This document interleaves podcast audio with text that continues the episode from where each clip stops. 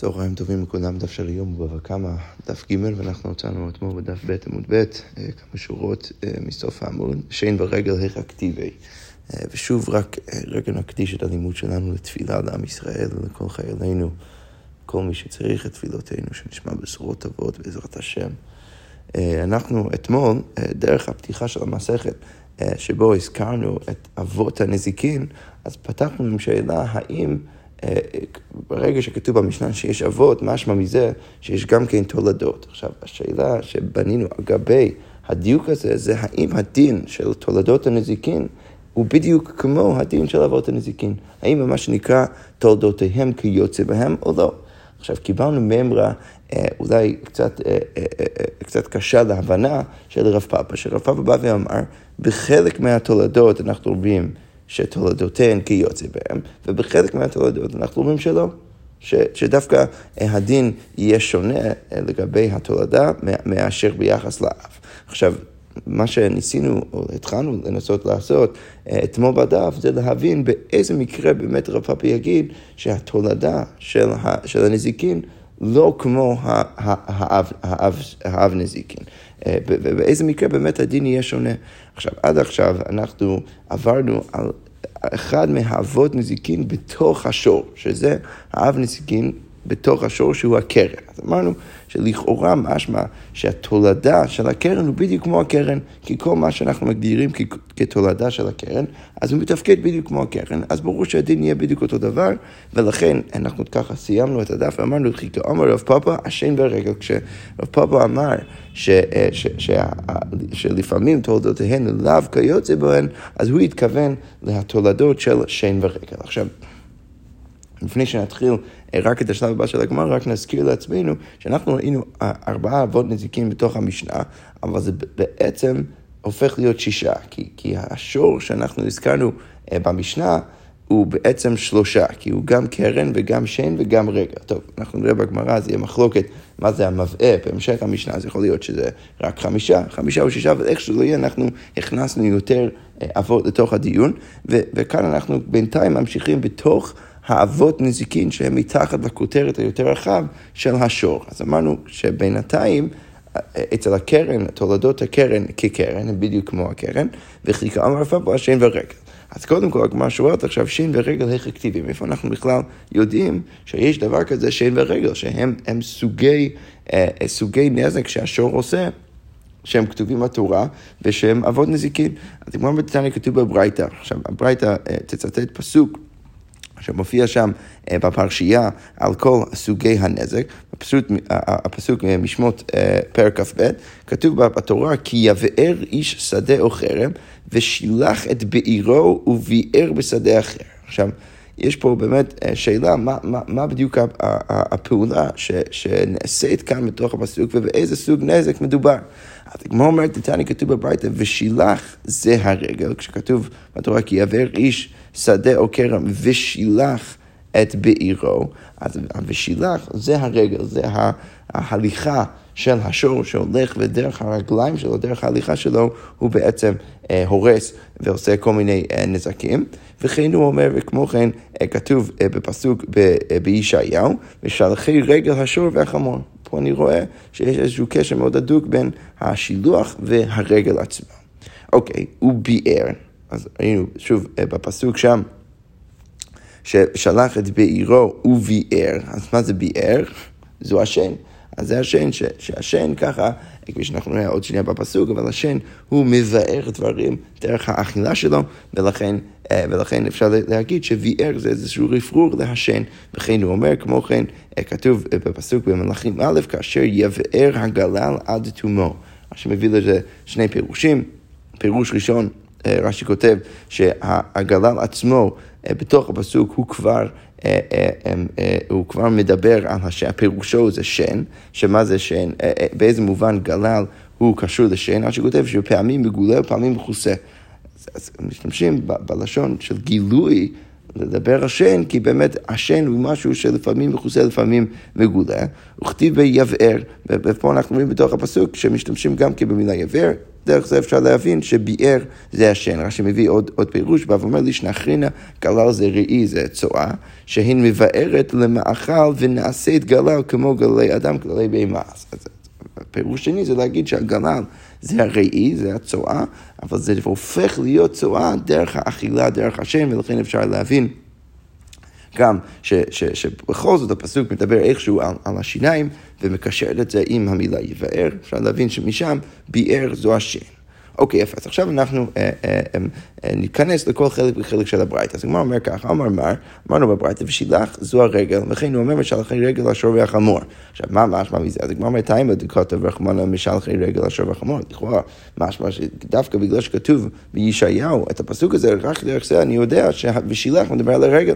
אבל הלאו הכי, אם זה לא היה כך, אז במה מוקמת לה? אז איך היית מעמיד את המילה ושילח? הרי אין לך עוד אב מלאכה או אב נזיקין להכניס לתוך המילה, אי קרן כתיב, אי שאין כתיב. אם רצית להגיד שמדובר על הקרן, זה כבר כתוב, וכי ייקח. אם רצית להגיד שזה מדבר על השן, אז זה גם כתוב, הוא ביער, אז לא, אין לך שום אב נזיקין להכניס לתוך המילה ושילח בכל מקרה. אז כמו אומרת, זה טיפה מוזר שאתה כאילו מנסה להגיד שרק בגלל פסוק בישעיהו אתה יודע שזה רגע, אבל בעצם לא היה לך דרך אחרת לפרש את זה. אז כמו אומרת, לא יצטרך, באמת אני צריך את הפסוק, למה? כי מה הייתי חושב? סל כדאי תחמינו, אידי ואידי השן, הייתי חושב שגם משילח וגם ביער מדברים על השן, והוד מיכל יקרנה, והוד לא מיכל יקרנה, ואחד מהם מדבר על נזק, שדרך השן שמחלה והורס אפילו את הקרן של הדבר עצמו, נגיד, השור מגיע והוא אוכל ובעצם עוקר את כל העץ או את כל הדבר הצומח, והייתי חושב שאחד מהם מדבר על מקרה שזה לא מחלה את הקרן, שהוא רק אוכל את הפירות, עושה איזשהו נזק מסוים, אבל לא מחלה את הקרן, הקרן עדיין שם. עכשיו, לכן אני צריך את הפסוק כדי ללמד אותי שבשילח וביער לא שניהם מדברים על השן, אלא אחד מהם מדבר על הרגל, כמה שמלן שאחד מהם באמת מדבר על הרגל. אז כמו מדבר, והשתדו קם לרגל, אוקיי, בסדר, אבל עכשיו שאתה אומר שבשילח מדבר על הרגל ורק וביער, זה רפרור להשן, השן דלא מיכל יקרנה מנהלן. ולכאורה המילה ביער, רש"י כותב את זה כבר בשלב הקודם בגמרא, לכאורה המילה וביער מדבר על כיליון לגמרי, זה המקרה שבאמת השן והשור מחלה והורס את כל הקרן עד הסוף. עכשיו, אם אבל אני לומד את הדין של השן רק מהמילה וביער, אז איך אני יודע שבעל השור יהיה חייב אפילו במקרה דלא מיכל יקרנה? אתה כמו אומרת שן דלא מיכל יקרנה מנהלן, איפה אני יודע את זה? אתה כמו אומרת, לא, את זה אפשר ללמוד מהרגל, דו מידי רגל של אצל הרגל, שאני לומד מהמילה ושילח, אז אני לא מניח שהוא חייב רק במקרה שהוא הורס את הקרן, אלא אולי הייתי אומר שהוא חייב אפילו במקרה שהוא לא מחלה את הקרן, בגלל שכתוב רק ושילח, לא כתוב ביער. אתה גם אומר, דו מדרגל, וזה אני יכול ללמוד משם לשן, מה רגל לא שנה מיכל יקרנה ולא שנה לא מיכל יקרנה, בכל מקרה הוא חייב, אז אף שן, לא שנה מיכל יקרנה, לא שנה לא מיכל יקרנה, יפה. אוקיי, אז כל זה לגבי החצי הראשון של הברייתא. עכשיו אנחנו נעשה מהלך מקביל לחצי השני. אמר, מה אמרנו בסוף הברייתא ביער זו השן? ולכן הוא אומר, כאשר יבער הגלל עד תומו. אתם אומרים, תימא דכתיב רחמנא, כאשר יבער הגלל עד תומו. לכאורה משמע דווקא בגלל שכתוב בפסוק, במלאכים כאשר יבער הגלל עד תומו, רק דרך זה אני יודע שאני צריך להכניס לכאן את השן. אבל הלאו הכי במה יוקם עליו. אבל אם לא היה כתוב את זה, אז איך הייתי מעמיד, איך הייתי מבין את המילה וביער? הרי אני כבר יודע לגבי הקרן, אני כבר יודע לגבי הרגל, אי קרן כתיב, אי רגל כתיב. אז כמו אומרת, לא בכל זאת יצטרך, היית צריך את זה. למה? כי סל כדאי תחמינו, מה הייתי חושב, אידי וידי הרגל, הייתי חושב שגם בשילח וגם ביער מדברים על הרגל. הוד, אז אם ממילא, הוד שלח שלוחי. אני חושב שכשכתוב ושילח, זה מקרה שבו בעל הבית באמת משלח את השור שלו במקום מסוים, וזה עושה נזק, שם הייתי חושב שהוא חייב, והוא ביער מלמד אותי שהוא חייב אפילו במקרה שהשור סתם הלך בעצמו, ובעל השור לא שלח אותו.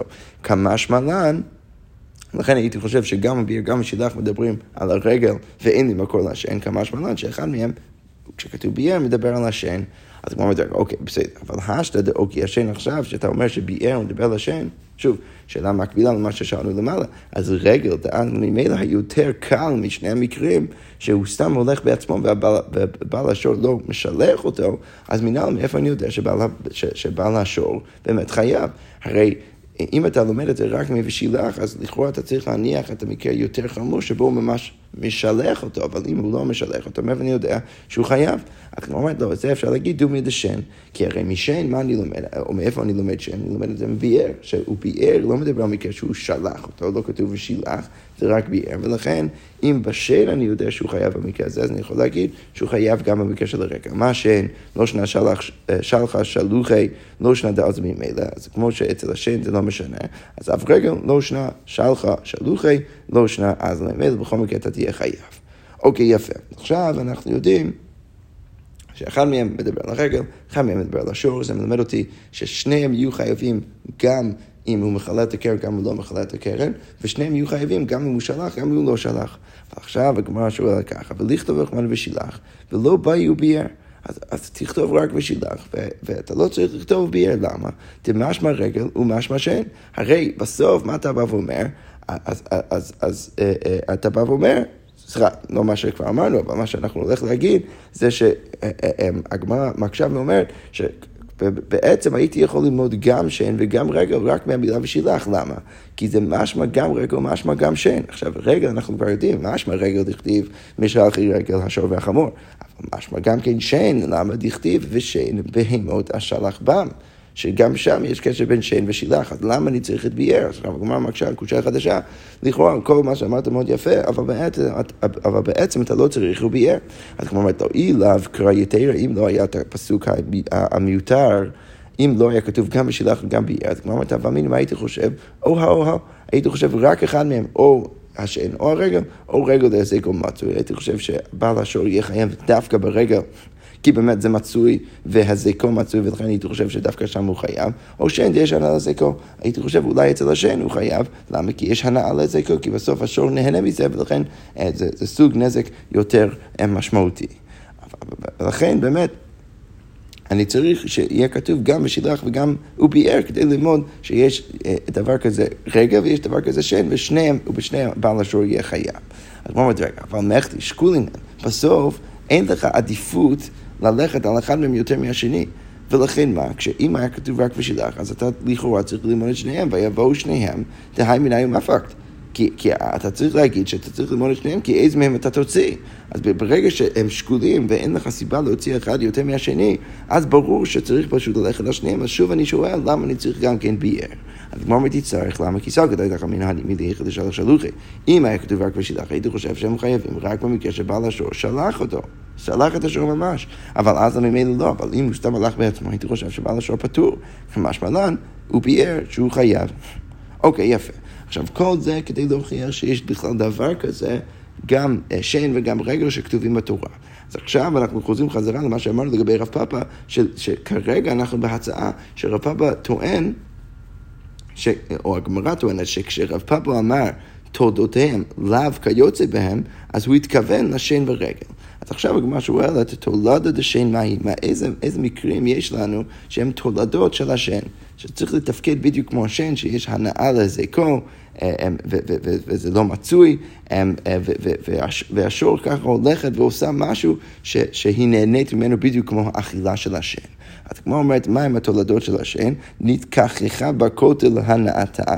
היא עשתה איזה נזק, הרסה את הכותל, או תנפה פירות, היא ניסתה עם הגוף שלה, ככה לגלגל את הגוף שלה בתוך הפירות, להנאתה. שזה לא אכילה ממש, אבל זה אותה פעולה שמביא איזשהו הנאה לשור דרך הנזק שהוא עושה. אז כמו אומרת, מה ישנה שן, תהיה הנאה לזיקו וממונך ושמירתו עליך, אז הוני נמי, יש הנאה לזיקן, וממונך ושמירתו עליך, אז כמו אומרת, לכאורה הדין צריך להיות בדיוק אותו דבר, הרי לגבי השן, מה אנחנו יודעים לגבי השן?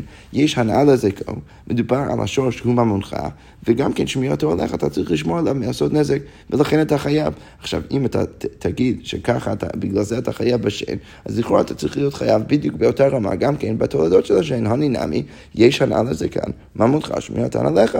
הדגמר אומרת, אלא בטח תולדה דשן כשן, באמת התולדה של השן בדיוק כמו השן, וכי כאן רב פפא התולדה דרגל, כשרב פפא אמר את מה שהוא אמר, הוא אמר את זה על התולדה של הרגל. אוקיי, ברגע בואו נבין מה זה בכלל התולדה של הרגל. אז הדגמר אומרת, תולדה דרגל מהי? הדגמר אומרת, היא זיקה בגופה דרך חילוכה. אם המקרש של הרגל עצמו, זה מקרש שהשור דרך הילוכו דורס על כל מיני דברים וכלים ועושה נזק. עכשיו, מה זה התולדה של הרגל?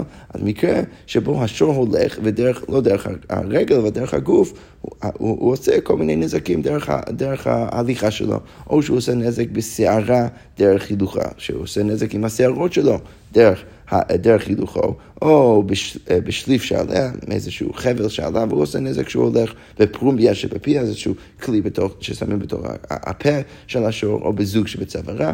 אם הוא עושה נזק דרך הילוכו עם אחד מהדברים האלו, אז זה תולדה של הרגל. אבל כמו אומרת, רגע, לכאורה גם כאן, זה צריך להיות בדיוק כמו הרגל. מה ישנה רגל דהזיק ומצוי ממלכה שמיעתן עליך? מה אנחנו יודעים לגבי הרגל? הזיק ומצוי, זה קורה כל הזמן, וממלכה, ודובר על משהו שהוא ממלכה, ושמיעתו עליך, אתה צריך לשמור עליו. אז הנה נעמי אותו דבר, הזיקון מצוי, ממונך ושמירתן עליך. אז לכאורה, שגם כאן אנחנו צריכים להגיד שהדין של התולדה של רגל צריך להיות בדיוק כמו הרגל. אז כמו אומרת אלה, אין לחינם מתולדה דרגל כרגל, באמת, הדין של התולדה של רגל הוא כמו הרגל. וכי אמר רב פפא, התולדה דבור. כשרב פפא אמר שלפעמים התולדה לא כמו הדין של האב, אז הוא אמר את זה על התולדה של הבור. שעכשיו אנחנו עוברים האב נזיקין הבא. עד עכשיו אנחנו דיברנו באבות נזיקין מתחת לכותרת היותר רחב של השור, עכשיו אנחנו עוברים לבור. ורב פפא, מה אומרת? שרב פפא כשהוא אמר שהתולדה לא כיוצא בה, לא כמו האב, אז הוא התכוון לתולדה של הבור. עכשיו כמובן, מה צריך להבין? צריך להבין מה זה תולדה בכלל של הבור. אז כמו אומרת, תולדה דבור מייניהו, אז אילם האב 10 ותולדה 9, אולי היית יכול להציע שהאב מלאכה של הבור זה כשהבור עמוק 10, והתולדה זה כשהבור עמוק רק 9 טווחים ולא יותר מזה. אבל כמו אומרת, זה לא מה שכתוב בתורה, לא 9 כתיבים ולא 10 כתיבים, זה לא שכתוב 10 ופתאום אני צריך להשיג מזה שהתולדה זה 9, אלא באמת שניהם לא כתובים. אז כמו אומרת, לא קשה, זה לא קשה. למה? כי מה כתוב בתורה לגבי הבור? והמת יהיה לו. מדובר לכאורה במקרה של הבור על משהו, או על איזשהו מוות שהבור גורם. עכשיו, אם מדובר על בור שממית, אז מה אני יכול להסיק מזה?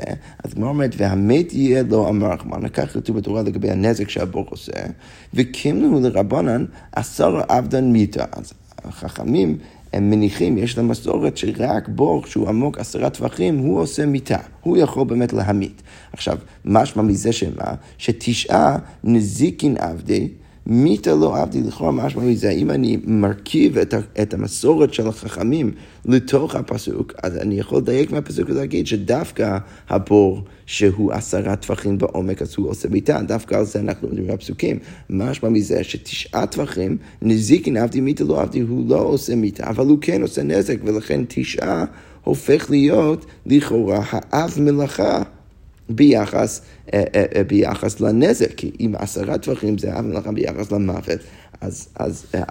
אז 9 הופך להיות אב מלאכה ביחס לנזק. אז כמו אומרת, סוף סוף זה אב למיתה וזה אב לנזיקין, ולכן באמת משמע מזה ש9 זה לא תולדה, זה אב. ולכן שוב אנחנו מנסים לחפש תולדה של הבור, אלא מה זה תולדה של הבור? אלא האבנו, סכינו, מסעו שניחן ברשות הרבים והזיקווה. מה זה תולדה של בור? מקרה מאוד מקביל לבור. בן אדם פתח בור ברשות הרבים, מישהו נפל לתוכו, עשה נזק, בעל הבור חייב. עכשיו, איזה מקרים אנחנו הולכים לחשוב עליהם שהם מאוד דומים ומקבילים? מקרה שבו בן אדם שם אבן או סכין או איזשהו מסוי בתוך רשות הרבים, וזה עשה נזק. עכשיו, השאלה היא אבל, באיזה מקרה מדובר? היחידמי. עכשיו ההתלבטות תהיה, האם הבן אדם, כשהוא שם את זה ברשות הרבים, הוא הפקיר את זה, או האם הוא לא הפקיר את זה? אם זה הפקירינו, אם באמת הוא הפקיר את זה, אז באמת, בין לרב, בין לשמואל, היינו בור. כפי שאנחנו נראה עוד שנייה, וגם נבין דרך הגמרא, יש מחלוקת בין רב ושמואל סביב מקרים שבהם שמת משהו ברשות הרבים ולא הפקרת אותו.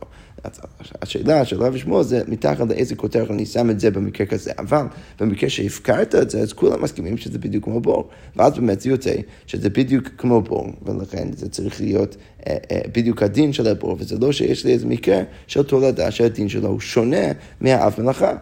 ואי דלא הפקירנו, ואם אתה רוצה להגיד שמדובר במקרה שהוא לא הפקיר אותם, אז אי לשמואל, אז לשמואל דאמר כולם מבור למעלה, שהוא אומר שבכל מקרים האלו אנחנו אומרים שזה דומה לבור, היינו בור, זה יוצא בדיוק כמו בור, ואי לרב דאמר כולם משור למעלה, היינו שור, אבל איך שזה לא יהיה, יוצא שמה? כלומר אומרת, מה יש נבור שכן תחילת עשייתו לנזק וממון חשמייתו עליך?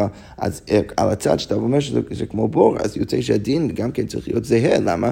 כי מה אני יודע לגבי הבור? אני יודע שתחילת עשייתו לנזק וגם כן ממונך ושמיעתו עליך, ולכן אני נעמי תחילת עשייתן לנזק, מלכתחילה ברגע שאתה שם אותם, הם כבר מיועדים לעשות נזק שם ברשות הרבים, ממונך ושמיעתן עליך, ולכן מה אני אומר? שגם אצל הבור, תולדה דבור כבור, אז מה אומרת, אני נעמי אלא, תולדה דבור כבור, וחיכרם לרב פפא, כשרב פפא אמר שבחלק מהמקרים תולדותיהם לאו כיוצא בהן, אז באיזה מקרה הוא דיבר, וחיכרם לרב פפא, התולדה דמבעה.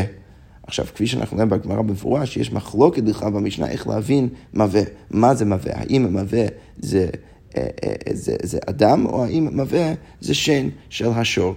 זה אנחנו נראה לגופו של עניין עוד בהמשך הדף היום, אבל בינתיים אנחנו רק נשאל את זה דרך הסוגיה כאן. אז כמו אומרת, מה עיני? מה זה בכלל מווה? אי לשמואל המווה זו שן.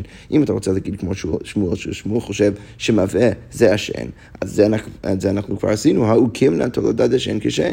אנחנו כבר יודעים את זה, ולכן ודאי שאליבא דשמואל לא יכול להיות שרב פפא מתכוון לזה.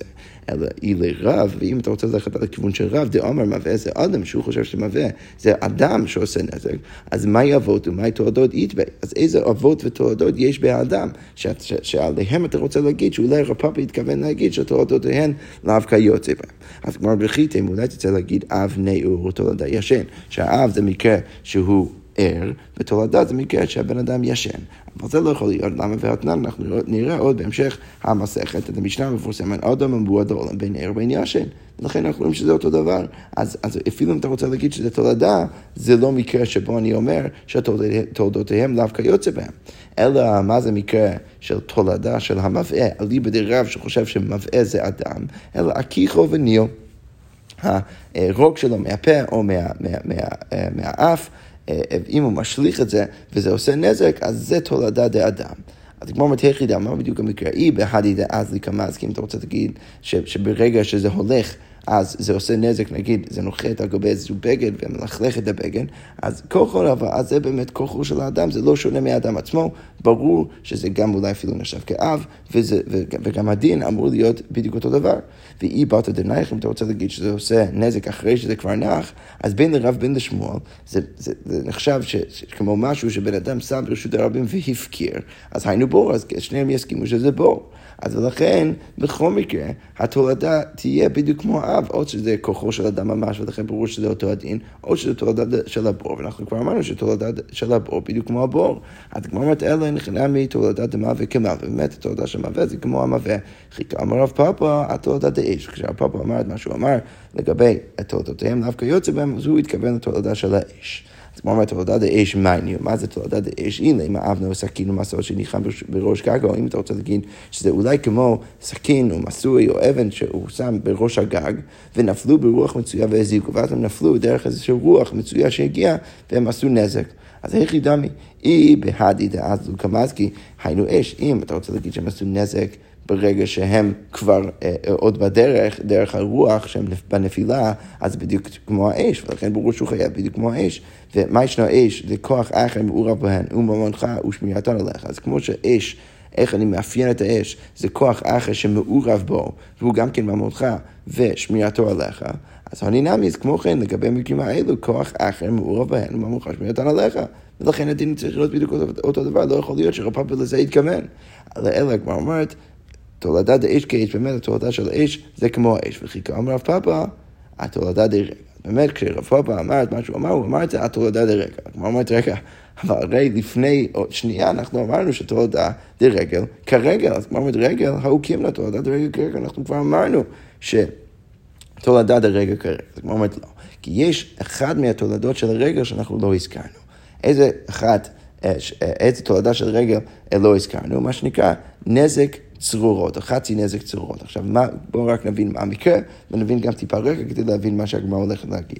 אז חצי נזק צרורות זה מקרה שבו השור הולך, ודרך הרגליים שלו הוא מתיז כל מיני צרורות, שהצרורות האלו, האבנים הקטנים האלו, עושים נזק. עכשיו, יש לנו מסורת שבמקרה הזה, בעל השור יחייב רק חצי נזק. עכשיו, לגבי זה יש התלבטות, האם חצי נזק, תמיד יש התלבטות כזאת, כפי שאנחנו נראה עוד בעריכות בהמשך המסכת, האם כשמדובר על חצי נזק או איזשהו תשלום שאתה משלם, שהוא לא בדיוק זהה או שווה לנזק שעשית, האם זה נחשב ככנס או כממון? האם אנחנו מחייבים את זה מדין כנס? זה לא באמת קשור לנזק שעשית, אבל בכל מקרה אנחנו צריכים לקנוס אותך כדי שתשלם לפחות סכום מסוים של כסף, או האם אנחנו רואים שזה מדין ממון. אז לכן, מה הסברה להגיד שזה בדין ממון? בעצם אתה חייב לשלם את הכל, ורק בגלל שאנחנו לא אומרים שאתה אחראי עד הסוף, אז אנחנו אומרים שאתה יכול לשלם פחות, אבל בעצם זה קשור לערך של הנזק שאתה באמת עשית. עכשיו, לגבי חצי נזק של צורות, יש לנו התלבטות אפריורית, האם זה נחשב ככנס או נחשב כממון, ובסוף אנחנו אומרים שזה נחשב כממון. עכשיו, על הצד שזה נחשב כממון, עכשיו אני יכול באמת להגיד שהנזק והתשלום שאתה תצטרך לשלם במקרה הזה, הוא בעצם נגזרת של אחד מהאבות. עכשיו, הגמרא אומרת שהחצי נזק צורות הוא נחשב כתולדה של הרגל, והנה אני רואה שהדין שלו לא אותו דבר. למה? כי אני רואה שמדובר על חצי נזק צורות, שהדין שלו לא אותו דבר כמו הרגל עצמו, כמו האב עצמו. למה? כי אצל האב, אצל הרגל אתה משלם נזק שלם, וכאן אתה משלם רק חצי נזק. אז כמו אומרת, לזה התכוון רב פפא, כשהוא אמר שבחלק מהתולדות, אז הדין שלהם לא יהיה זהה לאב. אז שוב הגמרא אומרת בחצי נזק צורות, דהילכתא גמירי לה, שיש לנו מסורת שאלף כל זה נחשב כממון ולא כקנס, וב' שהתולדה, שהחצי נזק צורות הוא תולדה של הרגל. אוקיי, אז אם אנחנו באמת נקבל כל זה, אז יוצא מעולה, אנחנו מבינים את רב פפא. אבל הגמרא אומרת רק עוד שאלה אחת, ומה יקרה לתולדה לרגל? למה אנחנו קוראים, באיזה מובן אנחנו קוראים לזה תולדה לרגל? אז הגמרא אומרת, כי באמת אם הוא חייב רק חצי נזק, אז באיזה מובן זה באמת תולדה של רגל, כי הדין לא זהה.